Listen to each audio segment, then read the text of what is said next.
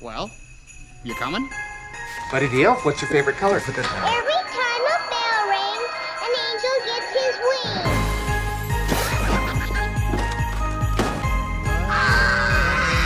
You'll shoot your eye out, kid. You sit on a throne of lies.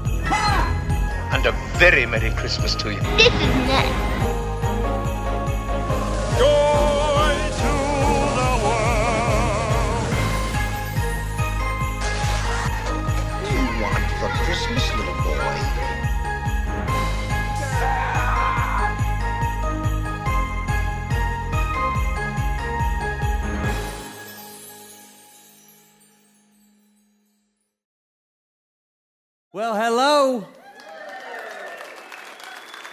How you guys feeling? You feeling okay?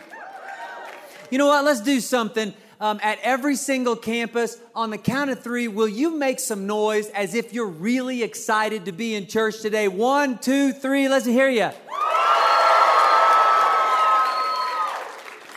That's some power right there. That's some power right there. That's there's a broken glass somewhere in here right now. Hey, tell your neighbor right now your favorite Christmas movie. Tell them your favorite movie. And if you're both single, say, hey, you want to watch it? There's nothing more romantic than Elf. How many of you, your favorite movie is Elf? Let me hear you. How many of you, your favorite movie is Christmas Vacation? Let me hear you. It's about half and half. Uh, ours used to always be Christmas Vacation. That was our tradition. And, and it's, it's funny because now Elf has started to move in, hasn't it? Elf has started to move in, and it's taken part of the place in our heart that only was Clark W. Griswold. And now we share, we watch both of those movies. And every time I watch Clark W. Griswold, I just fall more in love with the guy. I just, I feel like I have so much in common with him. Um, you know how he builds things up in his minds, and no matter how good an actual event is, it'll never add up to what he's built up in his mind. That's what I do. Uh, and then I, I feel let down when the actual event happens. I share his passion for exterior home illumination. Um, I love having Christmas lights up. How many of you love putting Christmas lights up? It's like three. I got one. Woo! How many of you like having Christmas lights up though? See, that's where I'm at. I don't want to put them up. I just want them to be up. And there's a there's a secret, not secret, a silent competition going on right now in my neighborhood. Nobody talks about it, but we all know it's happening. And you know, some of you live in neighborhoods like this where there's other people, and you already know, like you're in competition, and it's a Christmas decoration competition. And that goes on every year in our neighborhood. And we got some cheaters. We had one family hire it professionally out last year. I wanted to seriously stop by and call them out on it, but I just didn't feel like Jill would let me. Um, but uh, there, there's there's neighbors that normally you know they'll just be like, hey, how you doing? And now now right now you go outside on the weekends especially, and everybody's out there putting lights up, and they'll give you the hey, what's up?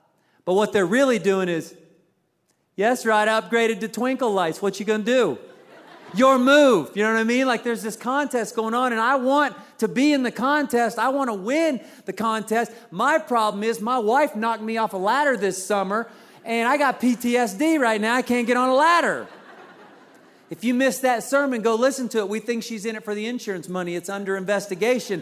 But I get on the third rung of a ladder right now and get a twitch, like I can't do it. And so I, I told BZ the other day, I said, BZ, I, I can't put lights up. Like, I don't know what I'm gonna do. And my current plan is I'm gonna go to Home Depot, get the charge card out, pay it off next year, whatever.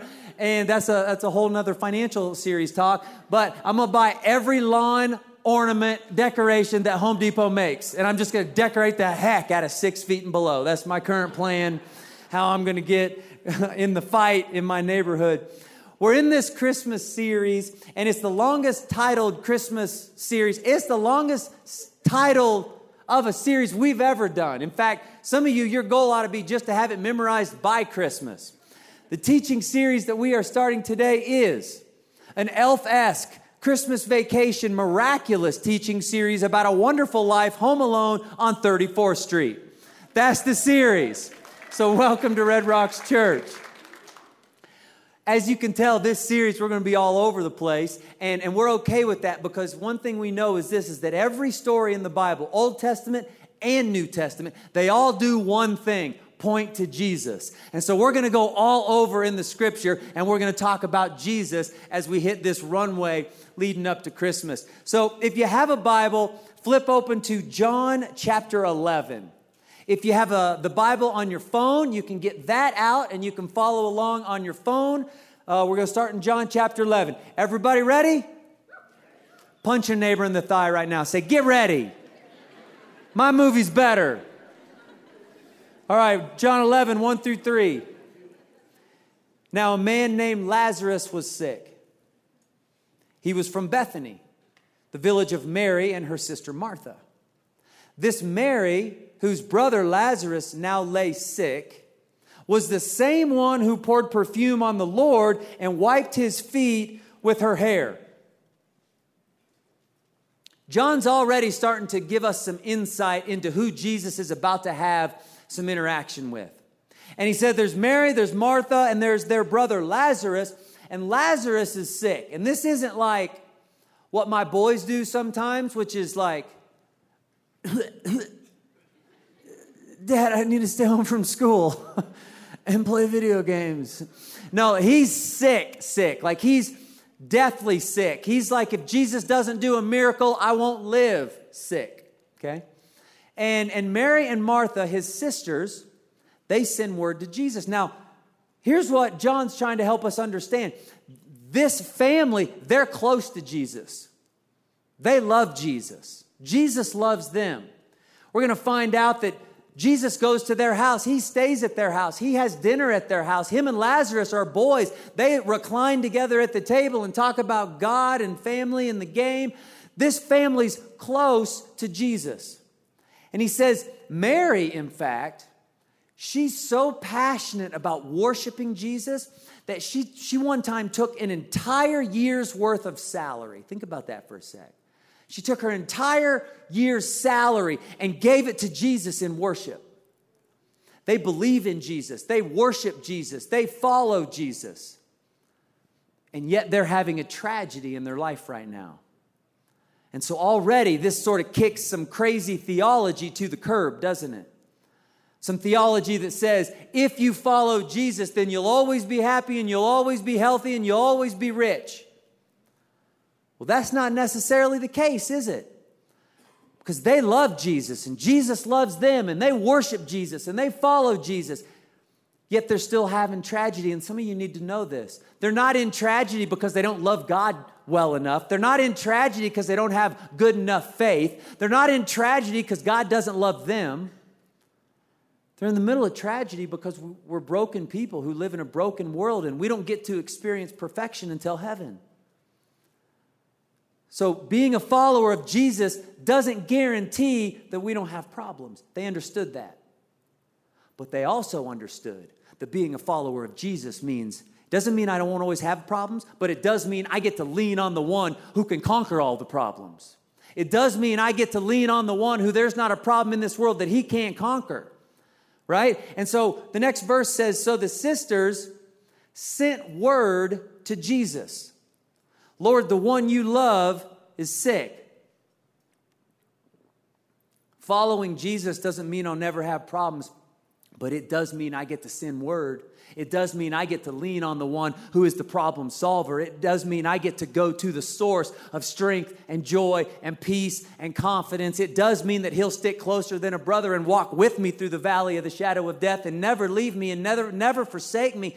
It might not mean I don't I won't ever get to live problem free, but it does mean I get to live on the one that solves all the problems, right? And that's what they understood. So they sent word to Jesus. Said, "Jesus, we got a problem."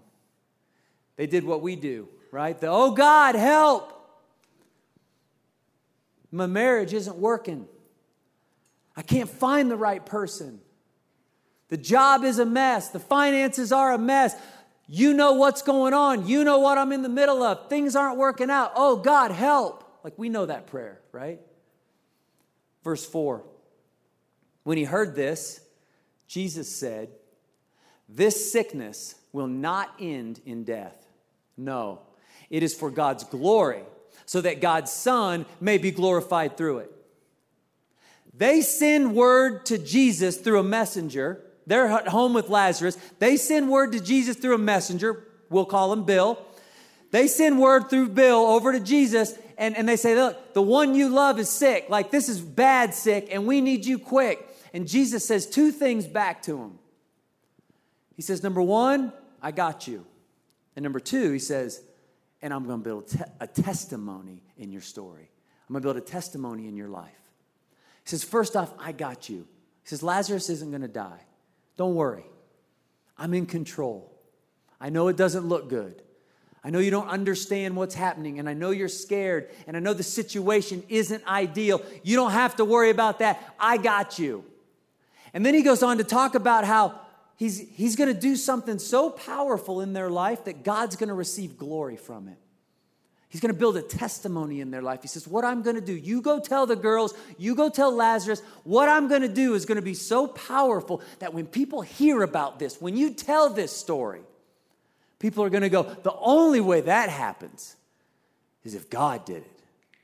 I'm going to do something so powerful in your life that people's attention is going to be pointed to God. And it's not because God's insecure and he's looking for some pats on the back. No, it's because his will is that none should perish. He doesn't want anybody to spend eternity in hell separated from him. And so he says, I'm going to do something in your life, and it's, it's more than just about your life. It's going to be so powerful that it's going to point people's attention to me because when people's attention gets pointed to me, God just knows. Some of them are going to say, okay, God, if you're real, I'll give you a chance. And I'm going to give them a personal experience. And they're going to experience salvation and forgiveness. And I'm going to redeem their past and restore their life and save them. Less people are going to go to hell. More people are going to go to heaven. Heaven's going to be more crowded. And that's what God cares about, anyways. So he says, You tell the girls and you tell Lazarus, I got you. You don't have to worry. I'm in control. And I'm going to do something so powerful that it's going to make other people look at your life and they're going to think about God when they do. So that's where we're at. And the messenger gets sent back. Now, let me just pause for a second and tell you that I think God would say the exact same thing to some of you right now. He knows exactly what you're going through.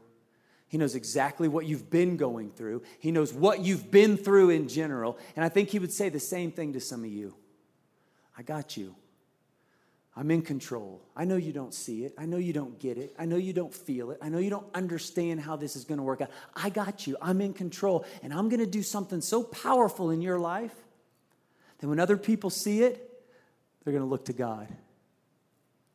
I think he would say to some of you, hold tight. I'm building a testimony in your life right now. That's what he says to these girls. And, and, let me just say something right up top because if you're like me, your mind could sort of drift to this, like, okay, wait a second. Are you saying that, like, what I'm going through that's really, really tough, like God caused me to go through that so he can build a testimony? Is that what you're saying? And I just want you to know that's not what I'm saying. That, that's not what this says. Jesus wasn't, Jesus didn't, did, did Jesus make Lazarus sick? No, he didn't make Lazarus sick. Was he happy that Lazarus was sick? No.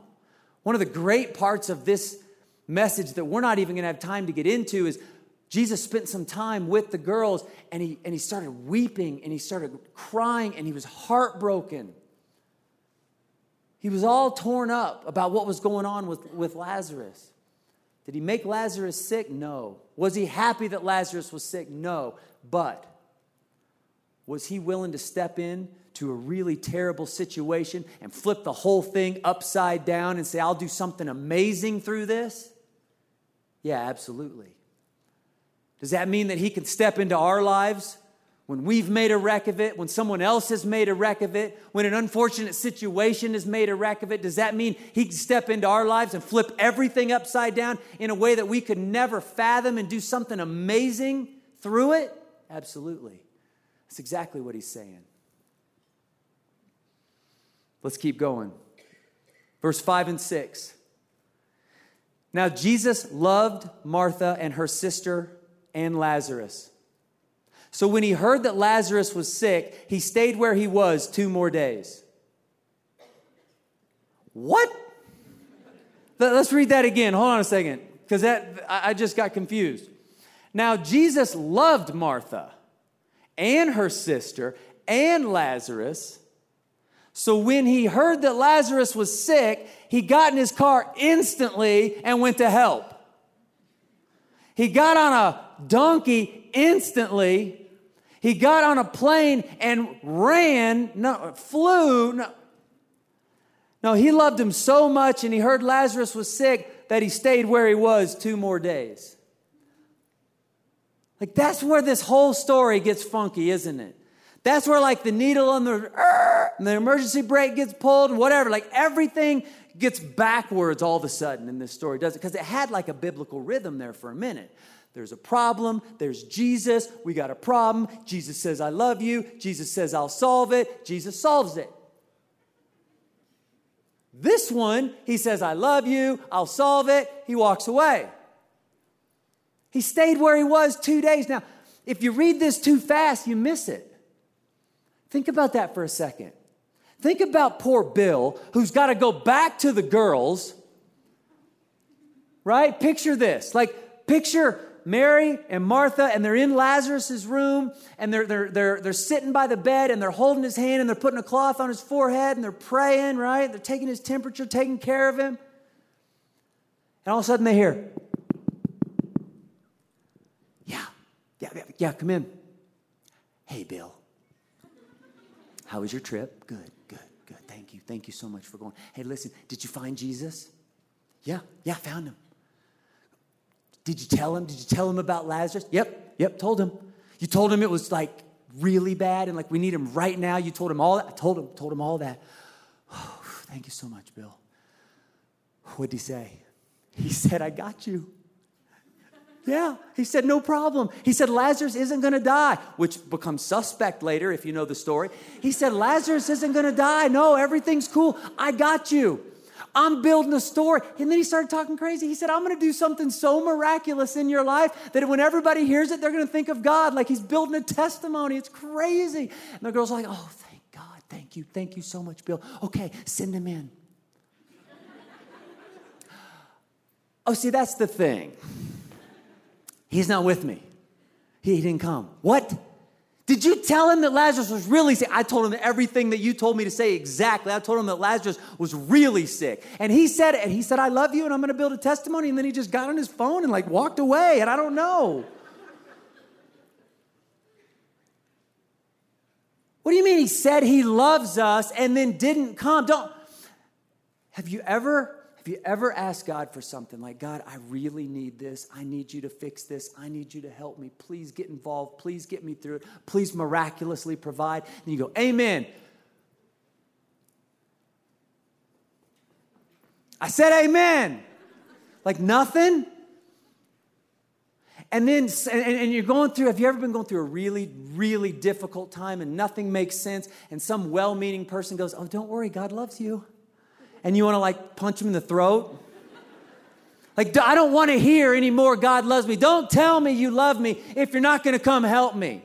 You ever felt that? Don't, I don't want to hear Jesus loves you. I want someone to help this situation. Don't tell me you love me if you're not going to fix my marriage. Don't tell me you love me if you're not going to provide. Don't tell me you love me if you're not going to help me pursue this dream you've put in my heart. You ever felt that?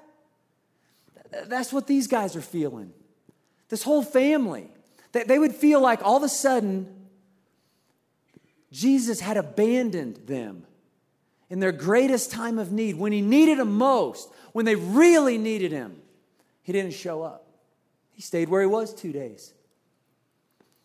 In Red Rocks Church, this is huge. This is for all of us today. Go ahead and put that slide up, would you? Sometimes God's timing won't make sense until some time goes by. Sometimes God's timing won't make sense until some time goes by. Let me tell you what I mean. I was in a store this week. Excuse me. I was in a store this week and I was exchanging um, my son's used skis for another set of used skis. And I was wearing a Red Rocks Church hoodie because our church now has more swag than most retail stores. And that's all I wear is Red Rocks Church stuff. So I'm wearing a Red Rocks Church hoodie, and the kid behind the counter reads my my my you know the emblem on the hoodie, and he goes, "You go to that church?" And I go, "Sometimes." When I like the speaker. He goes, Is that a good church? And I go, Well, I'm a little biased, but I'd like to think so. And then this other, and then he goes, he goes, he goes, Do you know the Johansons? I think they go there. And I don't, I don't remember the actual name he said, but I was like, ah, I go, it's grown a little bit recently, so I don't know everybody, but maybe if I saw him, I would. And this other kid comes back and he sees the logo on my, on my sweatshirt and he goes, Ah, that place is huge. And I invited him to church, and then I was walking to my car and I was laughing to myself because I was thinking, man, it, it's still funny to me when I hear people say Red Rocks Church is huge. Because some of you, some of you know what I'm talking about, it just hasn't always been this way. It hasn't always been thousands and thousands of people and campuses on both sides of the ocean and everything that's going on. It just hasn't always been that. Like some of you OGs, original gangsters, you remember what it was like when there was 50 of us in the back corner of Heritage Square theme park. Nobody thought it was cool. People thought it was a cult. Like, what are you doing in the back of a theme park with 50 people? Sounds off the books. You know what I mean?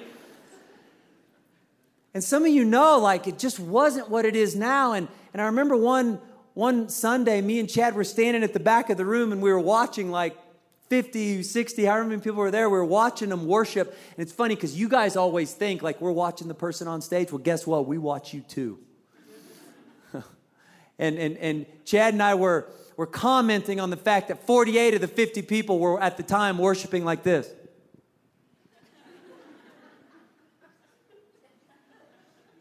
Because we're just so thug, you know? And, and there's two people like, mm. One of my friends in the original 50, he, he wasn't a believer and he came over to my house one day. He's like, How come the girl in front of me keeps signaling field goal, man? What's going on? But we're sitting in the back, and I don't even look at Chad like things were things were tough back then for us. And and so I, I don't even look at Chad. I just look, we're just both looking forward like this, and I go, Hey Chad. He goes, Yep. I go, You think this church is gonna work? And he goes, Nope. that was it. It was the end of our conversation. I just took that with me on the ride home. Man, it was just different though. We were all working multiple jobs and nobody was getting full time salaries and we didn't have health insurance and like it's crazy stuff. And I was at the time working at St. Luke's Hospital. I was an overnight chaplain at St. Luke's Hospital. And, and I had a pager. Remember when we had pagers? Like, does that seem like a lifetime ago? We wore pagers. And so I had a pager, and anyone who would die overnight, my pager would go off, and I would go up to the hospital and I would just spend time with the family. And I don't know why this was the case, but more times than not, it seemed like when I went to the hospital for a death, it was for an infant. It was just heartbreaking. And so I would go up to the hospital at 2 a.m., 3 a.m., 4 a.m., and I would sit there and I would just hug and hold hands with and talk to and just cry with parents. And then sometimes I would drive straight from there to Sunday to church and go speak. Like life was just tough and we were broke and I was dealing with like depression and, and dejection, and it was just never gonna work and nothing. And what am I putting my family through? And all of a sudden, my buddy comes to town from Rockford, Jeremy, the one I talked about fighting a few weeks ago, whole different story. And, and he says, he takes me out to lunch at Maggiano's downtown. He says, Hey man, how you doing? And I did what all of us guys do. I go, Ah, oh, I'm great. How you? You know, that kind of thing. And he goes, Nah, man, how you really doing? And I go, I'm not doing very good, Jeremy. I just start bawling in the middle of Maggiano's. I'm sorry, I'm broke and I hate my life, and church is in a theme park. and I'm just like, right? And he goes, dude, that, that's why I'm here. I came to rescue you. I said, what are you talking about?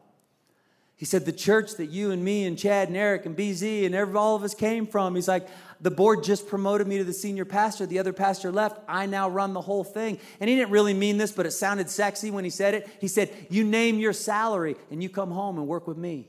Come run the church with me. He goes, Man, your mom lives there, your brother lives there. You can build a huge house in Rockford with what I'll pay you. You'll have health insurance. You'll have financial security. You'll be able to plan for the future. You'll be able to take care of your family. Like, come home. He told me, He's like, You've been faithful. You've shown God that you're willing to walk away from everything. You've been faithful. Now come home. And, and, and I went home and I told Jill everything he had said. And we were sitting on the edge of the bed. And she got up. I got to that part in the story. And she got up and started walking to the closet. And I'm like, What are you doing? She goes, Oh, I'm packing. We're going home. she was tired of me complaining about being broke too. And we started talking about it. And I said, Babe, I, I can't explain it. It doesn't make sense on paper. I don't know if this church will ever take off. I don't know if anyone will ever come. I don't know if we'll ever actually get paid to do this. I don't know. I just can't get rid of it. Like, I feel called to this city. I feel called to this church family. And, and I told her, I said, and I said it kind of half jokingly, but I said, if God wants me to move back to Rockford, He's going to have to rip the roof off this house and tell me. That night, the worst thunderstorm Littleton, Colorado has ever experienced came to my house, no lie. Windows are rattling, the house is like moving. We hear like lawn furniture being blown across the porch. And Jill looks at me and she goes, I'm going out in the backyard tomorrow. And if one shingle comes off this roof, we're going home. See, the truth is, all of us that have been around for a long time we've all had many opportunities to walk away, to go do something easier, to go do something that paid more, to go do something that just made more sense for our family, that just. And I'm not trying to pat myself on the back at all here. here, here here's what I'm saying. I started thinking about that this week, and I started thinking, oh, God. Like, I'm so thankful because I could have done that. But look at all I would have missed. I would have missed out on this entire church family, and being a part of this church family with you guys is one of the funnest parts of my life. And I could have walked away, but I would have missed out on all of it. I didn't know what God was going to do. I didn't know what He had in store. I didn't know if we'd ever even get a paycheck. See, sometimes God's timing won't make sense until some time goes by. And look, I know that some of you, some of you are in the middle of this right now where you feel like you feel like you're stuck. Like you just feel like God's put some dreams on your heart, but it's not going anywhere. You just feel stuck and you're like, I'm waiting on God's timing. I'm trying to wait on God's timing, but it's not easy. I know that's where some of you are at. And I would just say this to you waiting on God's timing is really, really difficult. I know that. But let me tell you what's way harder than that is living a few years, looking back with regret, and wishing you'd waited. That's way worse. I've seen it play out. I've watched people change jobs because they just get impatient and they just get restless and they know deep down in their spirit that God's not moving them on yet, but they just can't help themselves. They got to do something, they got to jump and they go somewhere and then they turn around years later and go, oh, whoa, I'm being attacked by a bird. They look back and they go, I, I wish I would have waited because look, look what I could have been doing. Look what I could have been experiencing. I've watched people walk away from marriages because they get so impatient. I'm just unfulfilled and I'm emotional and I just isn't the right person and they're not making me feel the way I should feel. So I'm out and I've seen it and years go by and they turn around with just total heartache, going, Oh, I wish I would have waited. I've seen single people think, I'm afraid of being alone. And what if? And, and I know that God's calling me to, to, to date and to marry somebody who is sold out for Him, but I'm afraid. And what if that person doesn't come along in time? And what if I'm lonely and they get impatient and they settle for less than God's best? I've seen it, and years later they look back with so much regret, going, Oh, I wish I would have waited. It's hard to wait on God's timing sometimes. But it's way better than looking back wishing you would have waited.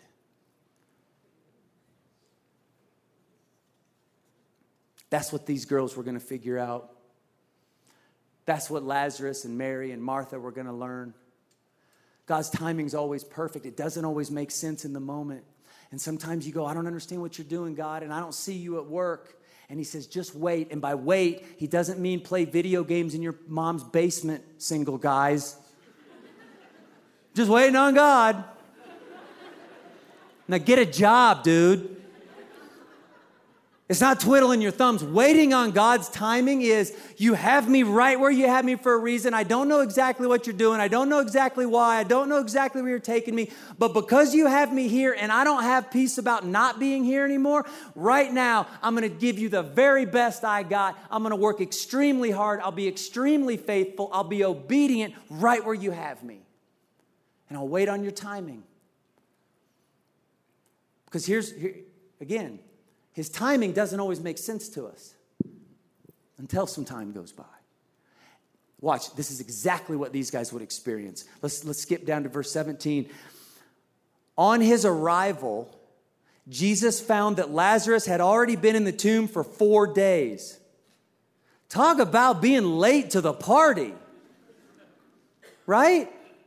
He's been buried for four days and Jesus shows up. Now, Bethany was less than two miles from Jerusalem. Now, listen to this, we're going to come back to this. And many Jews had come to Martha and Mary to comfort them in the loss of their brother. So, a whole bunch of people had gathered around Mary and Martha because Lazarus had been put in the tomb. When Martha heard that Jesus was coming, she went out to meet him. Mary stayed at home. Lord, Martha said to Jesus, if you had been here, my brother would not have died. If you would have cared, if you would have done something, if you would have answered my prayer request, I begged you, if you would have responded to the message. If, but you didn't. You didn't show up. I needed you then, and here you come four days later. Timing's all off. You missed your window. Now, there's about 50 more sermons in the middle, 15, 20 verses of this story that we're going to have to bypass for time's sake. And we're going to fast forward to the end of the story, right? So, Jesus, he shows up four days after he's been put in the tomb, and then he ends up saying, Take me to the tomb. And the girls are like, We don't need to go to the tomb. You're a little late. He says, Maybe you forgot. Maybe the messenger didn't relay the message. I said I was coming to build a testimony. Take me to the tomb. Verse 43. When he had said this, Jesus called in a loud voice, Lazarus, come out. Now picture this for a minute. They're at a tomb, there's a dead body that's been in there for four days. Jesus says, Roll back the stone. And everybody's standing around going, This dude's nuts. And he yells in, Lazarus, come out. That's gutsy right there, isn't it? It's hard to recover if it doesn't work. The dead man came out, his hands and feet wrapped with strips of linen and a cloth around his face. And Jesus said to them, Take off the grave clothes and let him go. Now, every time, if you've grown up in church, you've heard this story a bunch. I've read this story a bunch. I've never preached about it, but I've, I've read it a bunch. And every time I've read it, I've stopped right there. Like, that's the end of the story. Take the grave clothes off of him and let him go. Because in most of our Bibles today, they put headings above chunks of scripture, right? And so in most of your Bibles, especially if you're even if you're using the one on your phone right now, the YouVersion app, it says this Jesus raises Lazarus from the dead. That's the heading of scripture, and that covers verses 38 to 44. 44 is the one we just read. Comes back to life, amazing miracle, camera pans out, music fades, credits roll. Like that's the end of the story, right? And the next section in your Bible will be titled this The Plot to Kill Jesus. And it starts with verse 45. Well, I've never looked at verse 45 when I'm reading this story because I just read 44 and he came out of the tomb and the whole thing's over and the credits are rolling. What an amazing story. Jesus is the man. This week, I kept reading. And what I realized is that that first verse in the next section, verse 45, that's the money verse. In fact, that verse talks about a bigger miracle than Lazarus coming out of the tomb. And I'll tell you why I say that. Because Lazarus would eventually die. You, get, you know that, right? This was, this, he did a miracle, but Lazarus would eventually die. What happens in verse 45 that I never connected to the story is more important and a bigger miracle than verse 44 where he comes out of the tomb. Let's read verse 45. Therefore, many of the Jews who had come to visit Mary and had seen what Jesus did believed in him. Remember why the Jews came? Because Lazarus had been buried, because Lazarus had died. Think about this. Remember Mary, Mary and Martha, they're all upset over the timing. If Jesus would have come home with the messenger the day they wanted him to and helped Lazarus, you know what everybody else outside would have said? Oh, Lazarus was sick and Jesus did the thing and a Jedi deal and now he's great. Cool. Who's playing today? A whole bunch of people came to Mary and Martha's house because Jesus waited two days because he didn't come before the tomb. A whole bunch of people came. So now, when Jesus comes and does a miracle in their life, they all think it's four days too late. Jesus knows, no, no, no, no, no, my timing's perfect because of what I'm going to do in your life, because of the testimony I'm building in your life. All these people are now going to go to heaven. See, my timing was perfect. You just couldn't see it. I was working the whole time, you just didn't know it. You couldn't feel it. And everybody who gave their life to Jesus that day, they were going to go home.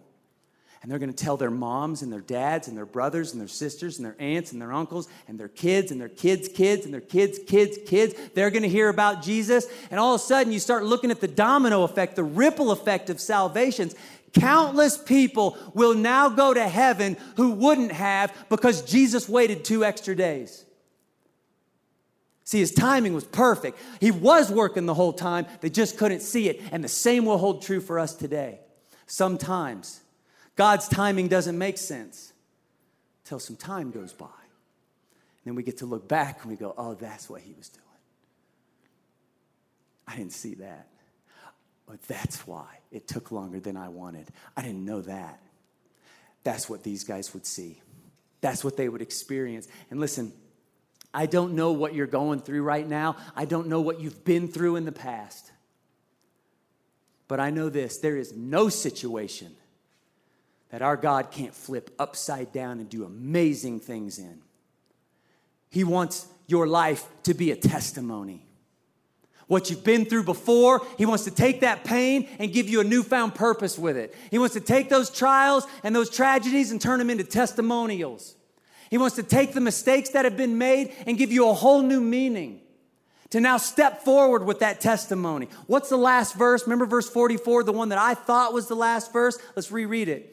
Jesus said to them, Take off the grave clothes and let him what? That's what you do when you have a testimony. You go. See, some of you are sitting here right now and you're in the middle of it. And you need to be reminded from God's word that God's working in your life and He's building a testimony in you, something that you can't even fathom. But a whole bunch of you, you know what you need to be reminded of through this? You put your faith in Jesus a long time ago. Yeah, you still go through stuff today. Yeah, you're a work in progress. Absolutely. But you already have, you got tons of testimonies already. God's already forgiven you from some stuff. God's already saved you from some stuff. God's already brought you through some stuff. And now, what He's calling you to do as a Christ follower is to take the grave clothes off, stop pretending that you're dead, stop glorifying the past, stop living in the past, take the grave clothes off, and go share that story with somebody. It'll change their life, it'll give you a new sense of purpose, one you haven't felt before. That's what we do after we get a testimony. We go share it with somebody. And so, what I want to challenge you to do as the Red Rocks Church family is to start praying today. God, during this season of life leading up to Christmas, I'm going to see more family than I usually see. I'll be busier than I usually am. I'll probably be at more parties than I'm usually at. Would you put somebody in my path? And would you give me the courage to share my testimony with them? and watch the life changes that'll happen in your life and in theirs. Once we have a testimony, we go. Band, you guys can come on up. I've been doing a lot of thinking about the power of our testimony this week. And I started thinking about how if you come here often, you kind of know my thing. Like, I'm pretty open with my past. I'm pretty open with my shortcomings, with my faults, with my issues. And there's plenty of them. And I started thinking about the fact that, you know, if people have been coming to this church like the OGs, like they've heard my story a bazillion times. Like, maybe I need to stop talking about that because almost on a weekly basis, I'll reference something that's happened from my past or something that I've messed up or something that I've dealt with and it hasn't been pretty. And I started thinking maybe I should shut up about that. Maybe I should stop talking about that stuff. And I was praying this week and I just couldn't get it out of my heart. Like I just kept feeling like God keep, kept telling me, like, no, don't ever stop sharing what I've done in your life. And I know some of you don't know my story. I'll give you the 60 second version and then we'll pray. I believe in the power of our testimonies.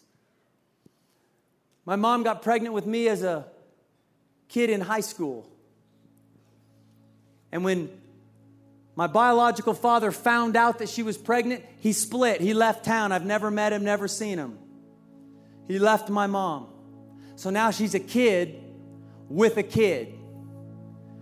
She was living with her mom, scared to death, didn't know what to do, and somebody introduced her to drugs, and she felt that escape. She wasn't looking for this, but all of a sudden she blinked, and now she's a teenager with a kid, and, and she's a heroin addict. And life got so bad for her, so messed up in her mind, so hopeless that when I was two years old, she put me in a car seat and she went and put me on a stranger's porch with a note attached said, Please take care of him. And she went and jumped off of a bridge into oncoming traffic to kill herself. And God said, No, no, no, no. It's not your time yet. She crushed her feet and her ankles and her legs.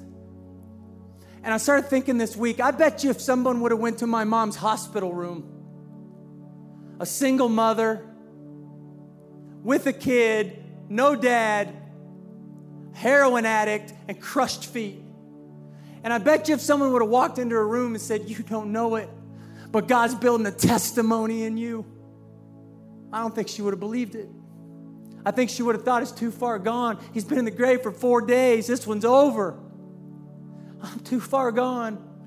And then somebody took a risk on her and invited her to a church service, and she experienced the power of God. And all I remember of my mom growing up is a mom who sat in the living room, and every night when I came home, she was reading her Bible.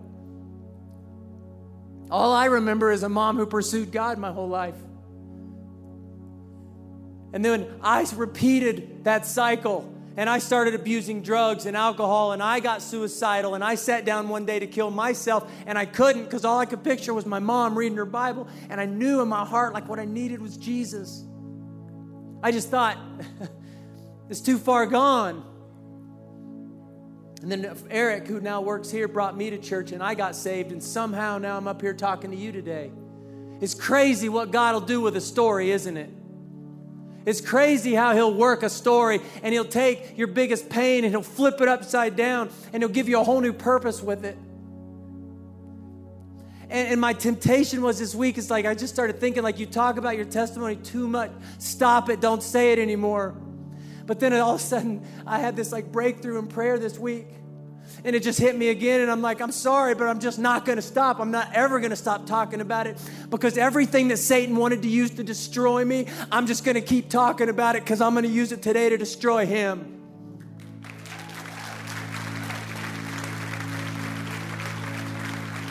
Listen, there's no story God can't use. That includes you, that includes what you're going through right now. Some of you need to just rest in that today. You need to let yourself be reminded He's working in my life even though I can't see it. He's building a testimony in me right now, even though I don't understand it. And some of you, you need to start letting yourself be challenged by God, saying, I've already done some stuff in your life. You need to pray that I would help you share it. And just go start with one person and watch what I'll do. Because that's what we do. See, He gives us a testimony, then we go. Let's pray. God, I thank you so much that you're with us right here, right now.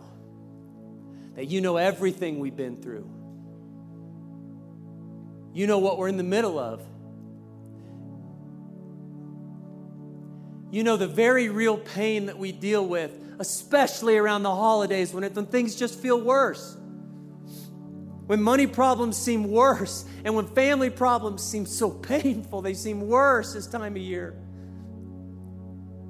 God, I pray that you would help us just to begin to rest in the fact that you're building a story, you're building a testimony, that you're in charge. I pray that every one of us would walk out of here today hearing this phrase from you I got you. Don't worry, I got you. And I pray, God, right now, for everyone who hasn't experienced a personal relationship with you, that right now they would just sense you calling them right now they would have the courage to take that step of faith and say, okay, I'm going to put my faith in Jesus. I want to turn away from my past sinful ways and I want to make a new life starting right now with Jesus, not just so he gets involved in my life, but so I get to experience heaven forever.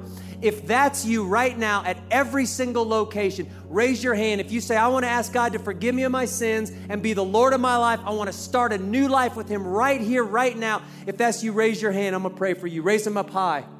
Praise God. Praise God. Raise them up high. Praise God. Praise God. Thank you, Jesus. Thank you. Praise God. Praise God. Praise God. Yes. Raise them up. God behind bars campuses. Raise them up. Raise them up, guys. God has a plan for you. There's no story he can't turn around. Raise them up, ladies. In Belgium, raise your hand. Say, God, I say yes to you today.